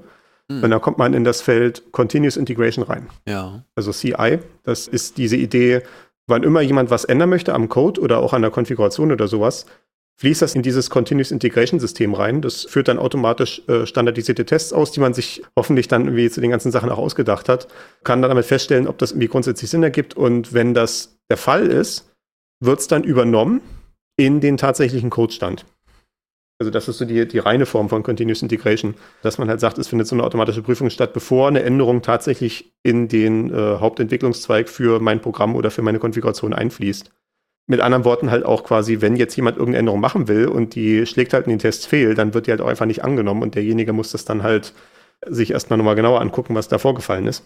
Äh, natürlich hoffentlich mit dem äh, Impetus, dass natürlich derjenige nicht wollte, dass da irgendwas kaputt geht, sondern äh, dass das halt äh, ein Versehen war oder dass da vielleicht ein, die, die Konsequenzen von einer Änderung noch nicht richtig verstanden wurden und äh, vielleicht aber die Tests das irgendwie aufdecken können, bevor man es irgendwie im Produktivsystem äh, ganz persönlich entdeckt. Hm. Ja. Oder bevor es die Kunden entdecken. Ja, dementsprechend dann als nächster Schritt gibt es dann hier Continuous Delivery. Das ist dann auch äh, ja, passend zu Continuous Integration das zweite Schlagwort, was so ähnlich klingt so ein bisschen. Und das ist halt genau diese Idee, die ich gerade schon bei Configuration as Code beschrieben hatte, dass man dann dieses Ausrollen von Änderungen an diesem Code oder auch an der Konfiguration von den Testsystemen in die Verifikationssysteme, in Produktivsysteme dann komplett automatisiert macht. Oder zumindest größtenteils automatisiert. Also bei uns ist es so, äh, wenn ich jetzt wie an meinem Programm irgendwie was am Code ändere oder auch an der Konfiguration, dann rollt das erstmal schon automatisch, wenn die Tests auch grün sind und die Continuous Integration sagt, das sieht gut aus, dann kommt es dann in so ein Verifikationssystem rein. Also quasi so eine komplette Installation von unserer Cloud, die aber nur für, für so, ja, für, für letztendliche äh, Annahmetests und sowas gedacht ist. Ja. Und äh, da kann ich es dann zum Beispiel mal einfach mal für einen Tag köcheln lassen und gucken, ob irgendwelche anderen automatischen Prozesse, die da auch noch irgendwie ablaufen, irgendwelche Probleme finden. Äh, also meinetwegen zum Beispiel, wir haben äh, auch automatische äh, Updates von irgendwelchen Programmbibliotheken und sowas. Die kommen dann immer freitags rein, damit wir, damit sie am Wochenende köcheln können. Und wenn dann am Montag alles gut aussieht, dann kann ich den auf den Knopf drücken. Und dann geht diese Änderung auch ins Produktivsystem weiter. Okay, ja. Also auch da, ja, das, das, das ist auch so eine Sache, wo wir festgestellt haben, dass es sehr einfach ist, da menschliche Fehler zu haben. Da habe ich mal einen ja, zumindest in meiner eigenen Folklore legendären Fehler gemacht, dass ich äh, eine Konfiguration von Hand ausgerollt hatte, die eigentlich für das Verifikationssystem gedacht war. Und äh, nachdem ich das dann getan hatte und der Befehl abgeschickt war und auch komplett ausgeführt war, stellte ich fest, dass ich leider im Produktivsystem angemeldet war. Und ich jetzt gerade das Produktivsystem mit der Konfiguration für das Verifikationssystem überbügelt hatte. Das war, wie wir Fachleute sagen, nicht gut. Mhm. Ich habe es dann zum Glück relativ schnell gemerkt und wie gesagt, wie eben gesagt, wir haben ja eine Rollback-Funktion. Das heißt, ich kann da auch relativ kurzfristig einfach sagen, Rollback um einen Schritt. Und dann hat er sich wieder die alte Konfiguration zurückgeholt aus der, äh, aus der History und die wieder zurück angewendet, sodass das Ganze dann ja äh, nur fünf Minuten Probleme waren. Das war leider das Object Storage System, wo ich diesen Fehler gemacht hatte, sodass ich dann noch mehrere Monate on und off immer mal wieder irgendwelchen fehlplatzierten Dateien hinterhergejagt bin. Also das war auf jeden Fall nicht angenehm. Aber äh, ja, wir haben daraus gelernt, dass wir dann noch ein bisschen bessere Automatisierung brauchten und wir haben das Problem mittlerweile gelöst. Also mittlerweile äh, ist auch sind die Systeme so abgesichert, dass an jeder Konfiguration dran steht, für welches System sie bestimmt ist. Und wenn das halt nicht zu dem passt, wo ich gerade bin, dann wird diese, dann wird halt das Ausrollen einfach hart abgelehnt. Okay, ja. Da habe ich jetzt noch eine Frage und zwar diese Testsysteme. Was laufen denn da eigentlich für Tests? Habt ihr, benutzt man da Testroutinen, die man sich einfach selber überlegt und vorher schreibt oder greift man Anfragen von außen einfach nochmal zusätzlich ab, kopiert die und wendet die auf sein System an oder wie würde man das machen? Hm, das ist immer so ein bisschen, ja, das, das macht jeder so ein bisschen unterschiedlich. Das ist auch je nach Service unterschiedlich, je nachdem, was man eventuell schon hat. Ähm, für Software, die ich jetzt selber baue, äh, und ich glaube, wir könnten eigentlich auch mal, hatten wir nicht auch irgendwann mal das Thema Testing mal komplett? Nee, das ist, glaube ich, hatten wir das nicht bei der Folge äh, 31 oder, nee, 30 drin, äh, aber sei es drum. Ähm, man kann auf verschiedenen Ebenen Tests machen. Die, die kleinste Ebene sind Unit-Tests, wo man so eine einzige kleine Programmeinheit macht, also nicht mal ein Programm, sondern quasi nur eine Funktion im Programm. äh, so in Isolation äh, hat. Meinetwegen, ich habe irgendwie eine äh, Funktion, die irgendwie den Mittelwert von Zahlen berechnet. Und ich gucke einfach mal, wenn ich 1, 3 und 5 reinwerfe, kommt dann 3 raus. Und was passiert irgendwie, wenn ich äh, 1, 3 und not a number reinwerfe und all solche Sachen. Mhm. Äh, also, dass ich so auf einer sehr kleinen Ebene isoliert eine einzige Komponente teste. Äh, Oder dass ich vielleicht sage, ich habe eine Komponente, die mit anderen interagiert und dann gebe ich dir halt mal stattdessen, anstatt den anderen, anstatt den tatsächlichen anderen Komponenten, die vielleicht auch andere Webservices und sowas sind, gebe ich mal so ein äh, Testmodell, was halt irgendwie auf eine bestimmte Anfrage halt eine äh, vordefinierte Antwort zurückschickt und das reicht halt, um den konkreten Fall zu testen, den ich da gerade machen will. Äh, dass man so quasi so ein, ja, so eine, ja, so, so eine Modellstadt aufbaut, wo dann irgendwie der, äh, so wie im Windkanal, ne, irgendwie vielleicht, dass man sagt, irgendwie, man hat da den Zug irgendwie stehen, den man jetzt irgendwie testen möchte und das ist dann kein tatsächlicher Wind, also keiner, der irgendwie in der Wildnis äh, im, im echten Betrieb auftritt, sondern es ist halt ein Wind, der irgendwie produziert wird von so einer Maschine, aber er ist halt äh, ein hinreichend gutes Analog, um irgendwie zu testen, wie sich dieser Zug verhält. Äh, ja, so auf die Art und Weise kann man sich so einen Unit-Test vorstellen. Äh, dann kann man dann bisschen größer zoomen, dass man mehrere Komponenten hat, die miteinander interagieren und dann meinen In- Integrationstest macht. Ja, okay. Dass man, wie gesagt, man hat schon ein paar Komponenten, man hat vielleicht schon eine echte Datenbank irgendwie, die für Testzwecke aufgesetzt wird und lässt da irgendwie äh, größere Tests ablaufen, wo mal eine ganze Abfolge von Schritten geprüft wird und vielleicht dann ja nur an den Grenzen von einem bestimmten System dann irgendwie die Verbindung zum nächsten System simuliert wird. Das wäre dann so ein Integrationstest. Ja. Oder man hat dann einen End-to-End-Test, also auf der größten Ebene, wo man dann tatsächlich einen kompletten Ablauf testet, der alle Systeme äh, betrifft. Und so diese Unit-Tests und auch Integrationstests sind die, die ich tendenziell bei der Continuous Integration verlagere, weil die brauchen kein komplettes System. Die machen dann halt mit einer konkreten Komponente, mit zum Beispiel einem einzelnen Programm. Ja. Während die End-to-End-Tests, die brauchen halt eine komplette Installation von fast allem, in den allermeisten Fällen. Ja, Äh, ja. Und dafür hat man dann halt dieses Verifikationssystem. Da wird halt alles, was durch diese Continuous Integration erstmal durchgegangen ist, reingepackt. Und dann kann man solche End-to-End-Tests machen. Dass man halt mal sagt, wie gesagt, zum Beispiel, wenn man so eine Cloud hat, äh, wir bauen mal eine virtuelle Maschine auf, äh, wir hängen da auch mal irgendwie eine Festplatte ran, so eine virtuelle Festplatte, dann schreiben wir mal Daten rauf und dann äh, nehmen wir die Festplatte wieder weg von der, von der VM, packen die an eine andere VM ran und gucken, dass wir die Daten immer noch lesen können und sowas Ja. wo ja schon eine fantastische Menge von Services involviert ist, ne? wie der äh, Dienst für die virtuellen Maschinen, der Dienst für die äh, virtuellen Speicherfestplatten, der Dienst für Authentifizierung, damit man überhaupt damit reden kann und sowas nicht alles. Und das Klar, ist dann so ein. End-to-End-Test. Äh, die sind durchaus von Hand geschrieben. Äh, was jetzt äh, uns angeht, die Cloud, äh, wir haben ja OpenStack im Einsatz, also so eine, naja, so eine Standard-Cloud-Lösung, die natürlich irgendwie auf unseren, äh, für uns sehr stark äh, angepasst ist auf unsere konkreten Hardware und sowas. Aber es ist eine, durchaus ein Standardprogramm, was Standard-Schnittstellen hat. Und dafür gibt es auch eine Standard-Test-Suite, die man dann ausführen kann. Und damit testen wir, dass das ja sich noch so verhält, wie es halt in OpenStack sich verhalten soll. Das ist dann auch so eine äh, Test-Suite, die dann halt in diesem Verifikationssystem läuft. Okay. Ich habe hier noch so ein paar andere Wörter, die mit diesem Continuous Delivery, mit diesem Ausrollen von Änderungen äh, einhergehen. Äh, das eine ist Rolling Upgrade. Denn natürlich die einfache Idee ist, irgendwie, wenn ich jetzt eine, meine Software aktualisieren möchte, ist ja, was man so kennt, wenn man so Windows-Update hat, ne? Bitte starten Sie den Computer neu, damit die Änderungen wirksam werden. Mhm. Und wir sehen natürlich, dass es ein Moment, in dem das System nicht hoch verfügbar ist. Das ist ja das klassische Problem, wenn man irgendwie gerade so die wichtige Präsentation gibt und dann plötzlich in der Mitte äh, Bild der Bildschirm schwarz, weil Windows sich jetzt entschieden hat, nein, jetzt ist Zeit auf Windows 11 zu updaten. Äh, das, das, äh, ja, sie, sie versuchen es ja auch besser zu machen bei Windows. Das ist ihnen auch bewusst, dass sie da einen schlechten Ruf haben. Aber das ist also das klassische Problem, was man vielleicht schon mal so selber erlebt hat. Also wenn man einfach sagt, irgendwie, ich mache jetzt mir mein System kurz aus, bügel die neue Konfiguration drauf und dann mache ich es wieder an, dann ist das vielleicht, ja, relativ einfach zu handhaben, allerdings nicht sehr hoch verfügbar, weil man dann Genau. halt eventuell ja eine äh, Zeit hat, wo, also eine Downtime, also wo es halt eine Zeit gibt, wo es nicht verfügbar ist. Ja. Äh, deswegen dann stattdessen die Idee Rolling Upgrade. Äh, wir hatten das ja auch schon ja, in der Cloud Computing Folge so ein bisschen auch angerissen oder jetzt also in der verteilte Systeme Folge, dass man ja versucht, nicht nur eine Komponente zu haben, also nicht nur ein Programm, was auf einer Stelle läuft, äh, sondern man möchte es irgendwie verteilt haben. Siehe den Fall vorhin, irgendwie, was passiert denn, wenn die Festplatte ausfällt, dann habe ich lieber noch eine zweite, wo die Daten auch noch drauf liegen. Und äh, ja, so- so kann ich ja auch sagen, ich möchte nicht nur, ich möchte meine Webseite nicht nur von einem einzigen Server aus ausliefern, sondern vielleicht von dreien, damit, wenn einer ausfällt, die anderen zwei noch da sind. Und äh, das heißt dann natürlich, jetzt habe ich die Möglichkeit zu sagen, wenn ich jetzt eine neue Version ausrollen möchte, dann mache ich erst den einen aus, äh, upgrade den, mache den wieder an. Wenn er dann irgendwie gut aussieht, dann mache ich den zweiten aus, upgrade den, mache den wieder an und so weiter und so fort. bis dann halt alle durchgerollt sind. Deswegen halt rollendes Upgrade. Das, das äh, rollt halt durch die Landschaft hindurch und äh, irgendwann sind, sind, dann alle mal überrollt und sind wieder auf, der neuen, auf dem neuen Stand. Mhm, ja. Oder auf dem alten, wenn man zurückrollt. Und, äh, und das geht dann halt hoffentlich, wenn man natürlich sein System darauf dementsprechend ausgelegt hat, von vorne bis hinten, geht das dann hoffentlich mit dem äh, mystischen Ziel Zero Downtime. Also der Kunde merkt davon gar nichts, da, außer dass halt dann plötzlich die neue tolle Funktion jetzt verfügbar ist. Ja, hoffentlich fehlerfrei. Oder so etwas. Ja, ja genau. Und äh, was natürlich auch die Konsequenz davon ist, ist, wenn man so ein Rolling Upgrade macht und man sieht vielleicht irgendwie schon die erste Komponente, die man gerade hochrollt, die schlägt schon gleich fehl beim Starten. Da kommen irgendwelche komischen Fehlermeldungen.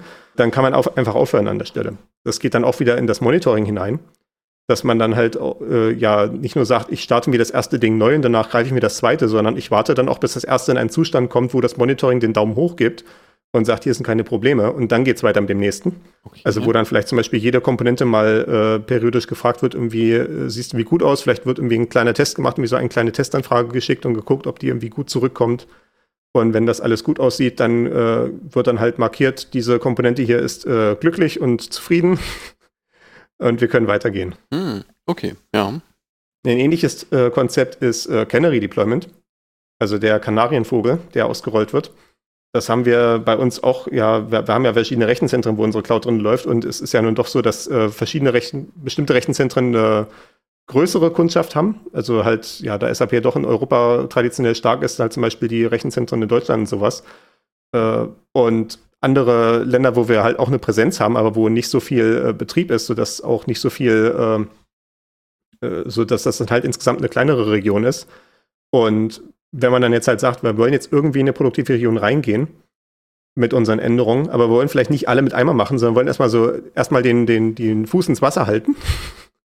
Also ein bisschen mehr als ein Verifikationssystem, weil natürlich im Verifikationssystem hat man keine tatsächlichen Kundenlasten. Äh, äh, und man sollte auch nicht die Kreativität der Kunden unterschätzen, interessante Fehler zu finden. Das kann man im Verifikationssystem versuchen zu erreichen, aber äh, ja, die, die Kunden entwickeln eine Kreativität, die man selber selten hat. Ja. Was ja jetzt auch nicht, ist jetzt auch nicht böse gemeint oder sowas, ne? Das ist ja wie halt, äh, äh man, nee, so man kann sich halt nicht einfach. jeden Kunden reinversetzen, ne? Wie ja. was, was Kunden an Anforderungen haben. Ich meine, das kannst du wahrscheinlich als äh, Handwerker auch äh, bestätigen. Ja, ja, klar. Das ist halt einfach so, ja. Und äh, das heißt also irgendwie, wir rollen unseren, unsere neue Konfiguration vielleicht nicht sofort überall aus, sondern wir haben erstmal so ein paar kleinere Regionen, die unser Kanarienvogel sind. Das Motiv hier ist ja quasi das aus dem Bergbau, dass man so einen Kanarienvogel hat, der dann irgendwie als erstes von der Stange fällt, wenn irgendwie äh, das Grubengas einem das Atmen verunmöglicht. Ah ja, okay. Mhm. Und äh, dann kann man dann rechtzeitig das äh, Gebiet verlassen, bevor man dann selber von der Stange fällt. Mhm.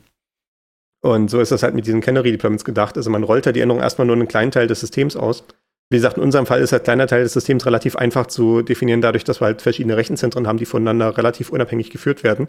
Wenn man jetzt nur eine, nur ein großes System hat oder vielleicht auch ein verteiltes System, was über alle Rechenzentren zusammengeschaltet ist, kann man vielleicht auch sagen, wir rollen neue Funktionen erstmal nur an einen kleinen Teil der Nutzer aus. Das äh, sieht man so relativ häufig, wenn irgendwie äh, welche Firmen ankündigen in ihren Webdiensten neue Funktionen, dann steht dann sowas wie, diese Funktion ist jetzt für ausgewählte Kunden verfügbar. Und da denkt man vielleicht so irgendwie, das sind dann so wie die ganz hochbezahlenden Exklusivkunden oder sowas. Das kann natürlich auch der Fall sein. Aber es ist auch sehr häufig der Fall, dass dann einfach gesagt wird, wir machen dieses Feature jetzt nur für ein Prozent der Kunden an. Also zufällig gewählt. Ja. Oder, und dann vielleicht, wenn das irgendwie dann gut aussieht, wenn da nicht irgendwie was total irgendwie schlimm aussieht gleich, dann machen wir es mal für 5% an oder 10% und so weiter. Ne?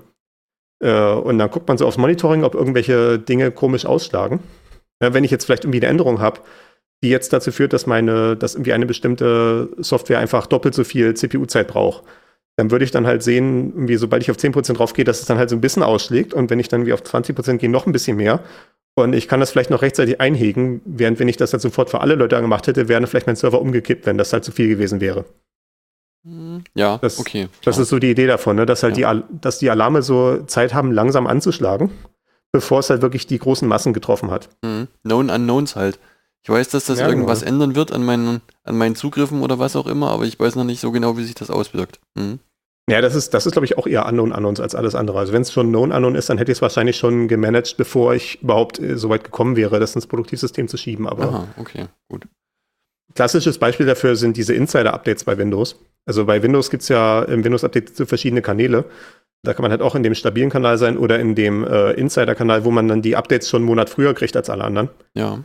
Und das ist, also Sicherheitsupdates natürlich, die werden im Zweifelsfall relativ schnell alle ausgerollt, aber so die neuen Funktionen kommen dann erstmal auf diesem Insider-Kanal. Das ist hauptsächlich dafür gedacht, dass wenn man so Firmen hat, die halt meinetwegen 1000 äh, Windows-Rechner rumstehen haben, dass die dann äh, in der IT irgendwie so ein, zwei dedizierte Maschinen haben, die auf diesem Insider-Kanal sind und dann diese Updates halt schon einen Monat früher kriegen.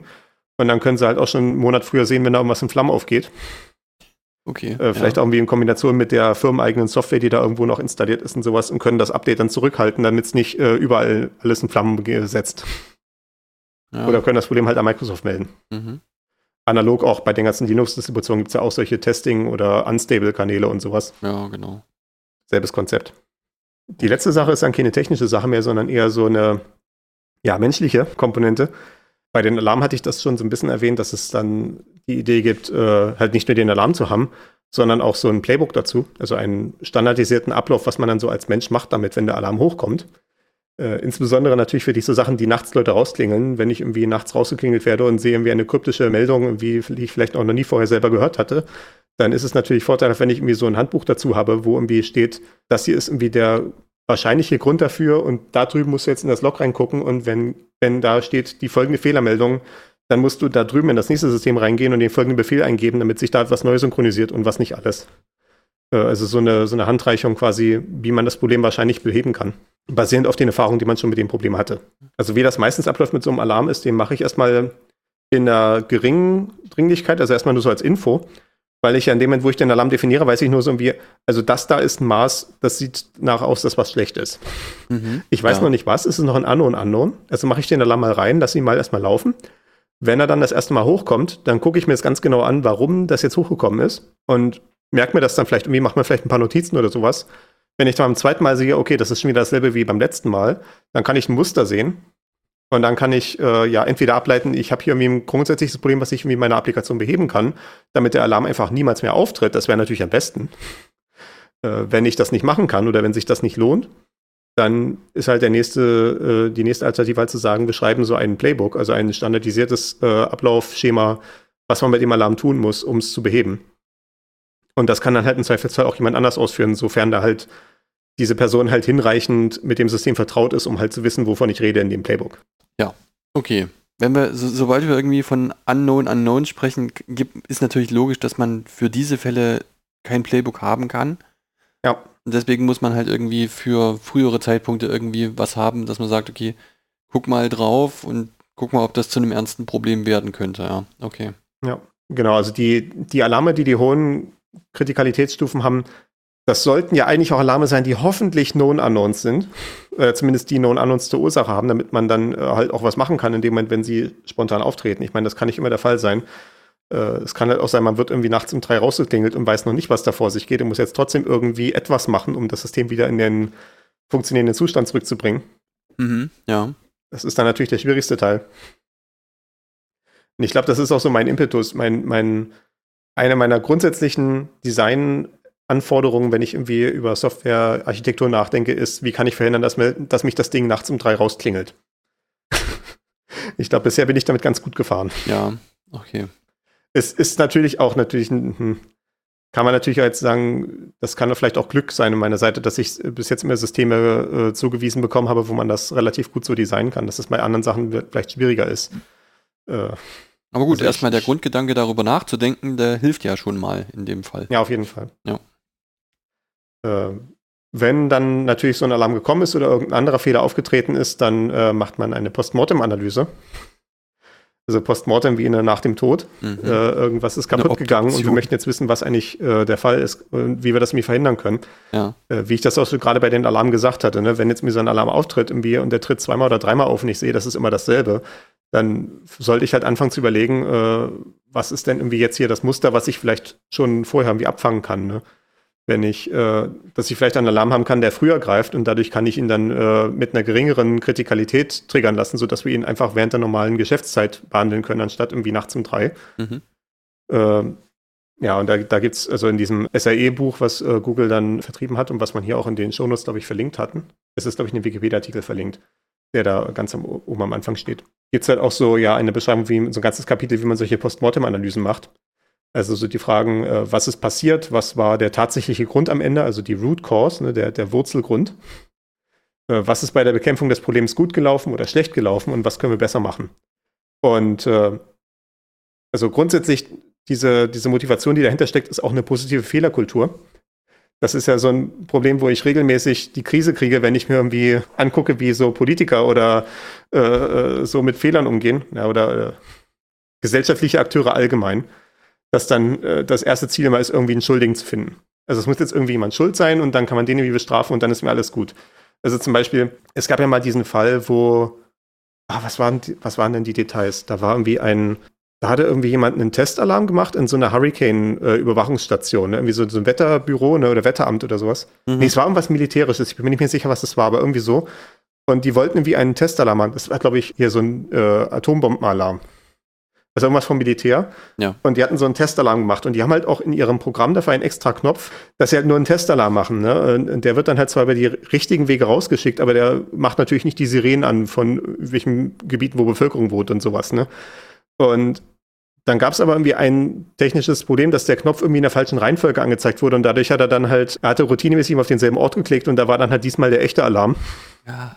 Und dann, äh, ja, war das halt in den, Nach in den, Nachrichten gewesen, in den Schlagzeilen. Mhm. Und dann so am Ende von der Meldung, irgendwie so einen Tag später, kam dann so, ja, wie der entsprechende, die entsprechende Person wurde von den Posten abberufen und so. Und alle Techniker der Welt so, nein, nein! Nicht so, lasst ihn da sitzen. Das ist die eine Person auf der Welt, die diesen Fehler nie wieder machen wird. Ja, ja genau. ne? äh, das halt das Hauptziel da offenbar bei dieser äh, Fehlersuche nicht war, irgendwie äh, tatsächlich das Problem zu beheben, sondern halt einfach nur einen Schuldigen zu finden. Ne? Genau, äh, da muss jemand Was man eigentlich ja machen will. Man, man will irgendwie zum tatsächlichen Grund vordringen und dafür sorgen, dass dieses Problem nie wieder auftritt. Und wenn ich das, als ich das jetzt so formuliert hatte in der Vorbereitung der Sendung, ist mir dann so diese Parallele aufgefallen zu diesem Toyota-Produktionssystem, was ja auch so in äh, Managementkreisen die Runde gemacht hat damals. Diese, diese Idee war das nicht wie so mit den, mit den Five Whys und sowas, ne? also die, das fünfmal Warum. Ne, dass man halt so, dass man halt nicht nur fragt, wie, ja, das hier ist jetzt passiert. Warum ist das passiert? Okay, okay, whatever, ne? Irgendwie der, der Mitarbeiter hat hier die falsche Schraube eingebaut. Ja, also so ein Idiot aber auch sondern man, dass man dann als nächstes dann fragt, okay, warum hat er die Schraube falsch eingebaut? Weil die Fächer nicht richtig sortiert waren. Warum waren die Fächer nicht richtig sortiert? Und, und, sich immer so weitergräbt, dass man irgendwann mal tatsächlich beim Grund des Problems ist und dann das Problem an der Wurzel packen kann. Was ja auch in diesem Toyota-Produktionssystem vorkommt, ist auch diese Idee, dass wie ein ganzer Mitarbeiter, äh, dass ein einzelner Mitarbeiter immer die, das ganze Band anhalten kann, wenn irgendein Problem auftritt. Und dann kommen alle zusammen und gucken sich das Problem an, warum da was nicht reibungslos läuft. Und dann läuft es halt auch erst weiter, wenn das Problem jetzt irgendwie behoben ist und dafür eine gute Lösung gefunden wurde oder halt ja zumindest der Prozess gestartet wurde, da was zu beheben. Und dadurch haben die es, obwohl Japan relativ spät dran war bei Autoproduktionen, dann relativ schnell auf einen wahnwitzig hohen Qualitätsstandard geschafft. Zumindest war das so Anfang der 2000er Jahre. Ich weiß nicht, wie es bei denen bei aktuell aussieht. Aber ich glaube, so, so ein bisschen was haben sie davon immer noch. Okay, ja. Und das ist ja hier diese Idee auch. Ne? Ich will jetzt irgendwie, wenn ich so einen Alarm kriege, dann will ich eigentlich nicht einfach nur irgendwie dafür sorgen, dass der Alarm weggeht, sondern ich will, dass dieser Alarm nie wiederkommt. Also muss ich den an der Wurzel packen, möglichst. Das wird nicht mehr machbar sein, aber das sollte der Anreiz sein. Oder auch dieses Beispiel, was ich vorhin hatte, wo ich irgendwie die Konfiguration für das Verifikationssystem in das Produktivsystem ausgerollt hatte, da war dann halt auch nicht die Reaktion darauf, also erstmal war meine Reaktion noch nicht darauf zu sagen, oh, das muss ich jetzt vertuschen, weil dann bin ich ansonsten der Schuldige oder sowas. Meine erste Reaktion war halt, in den Chat reinzuschreiben, ich habe hier gerade Mist gebaut, ich bin dran. Äh, wenn ihr irgendwelche Effekte davon seht, sagt mir Bescheid, damit ich das auch aufräumen kann und sowas. Und äh, dann haben wir halt im, im Team-Meeting zusammengesessen, haben überlegt, was man dagegen machen kann, haben dann einen Aktionsplan definiert und wie gesagt, diese Schritte sind halt jetzt ausgerollt, dass halt programmatisch automatisch verhindert wird, dass äh, man eine Konfiguration in das falsche System reinschiebt. Ja, okay, also man hat zumindest aus dem Fehler gelernt, ne? Klar, ja. es war in dem Moment unangenehm gewesen, aber man hat den Fehler zumindest auch für die Zukunft dann nutzen können, ja. Ich, ich, rechne meinen Managern sehr hoch an, dass es für mich tatsächlich in der Situation nicht unangenehm war. Es war unangenehm, dass ich den Fehler gemacht habe. Das ist natürlich peinlich und alles, ne? aber ich habe niemals das Gefühl gehabt, dass ich mich jetzt irgendwie, dass ich jetzt irgendwie Angst haben müsste, davor offen darüber zu reden. Und das ist, was ich vielleicht jeden Manager, der hier vielleicht zuhört, mitgeben möchte, dass das ein wichtiger Anteil daran ist, eine hohe Qualität zu liefern, dass man halt jeden Mitarbeiter einbezieht darin, in dieses Streben nach mehr Qualität und auch äh, sich die Meinung der äh, Mitarbeiter natürlich anhört und solche Sachen und denen das Gefühl gibt, dass sie äh, ja auch die Gelegenheit haben sollten, wie gesagt, zum Beispiel auf, auf Fehler aufmerksam zu machen, auch offen darüber zu reden und halt eine produktive Lösung zu suchen. Klar, also wenn man mit Leuten zusammenarbeitet, denen man durch ihre Art einen gewissen Berufsethos unterstellen kann, dann ist ja meist der Fehler oder den Fehler gemacht zu haben an sich schon eine Strafe genug. Ja, Ja. Das ist ja. Genau, die Frage ist natürlich, was passiert, wenn man mit äh, Leuten zusammen ist, die einfach nur irgendwie das Geld haben wollen und dann irgendwie, naja gut, das, das ist eine andere Sache. Ich, Genau, ich mache hier keinen Management-Podcast auf. Das sind so, ja, verschiedene Eindrücke aus der Welt des äh, hoffentlich hochverfügbaren Softwarebetriebs. Äh, es ist für uns alle eine Lernerfahrung. Ja. Das, das ist ja die Sache. Ne? Perfektion wird man nicht erreichen können. Wie gesagt, diese 100% kriegt man nicht hin. Äh, was ich vielleicht beschreiben würde als Ziel ist Exzellenz. In dem Sinne, dass man sich bemüht darum, es jeden Tag ein bisschen besser zu machen, als man es den Tag davor gemacht hat. Und äh, dass, man- dass man das Gefühl hat, irgendwie, wenn man abends nach Hause geht, hat man irgendwie äh, die Welt oder zumindest äh, ja, das eigene Arbeitsumfeld ein bisschen besser gemacht, als es am Anfang des Tages war. Mhm. Ja. Okay. Gut. Ja, in diesem Sinne beschließen wir es jetzt hier. Die nächste Folge ist äh, in drei Wochen hoch verfügbar. Damit könnt ihr rechnen. Das war eine Ansage, okay. Sehr schön. Ähm, vielen Dank fürs Zuhören. Bis zum nächsten Mal. Ciao, ciao.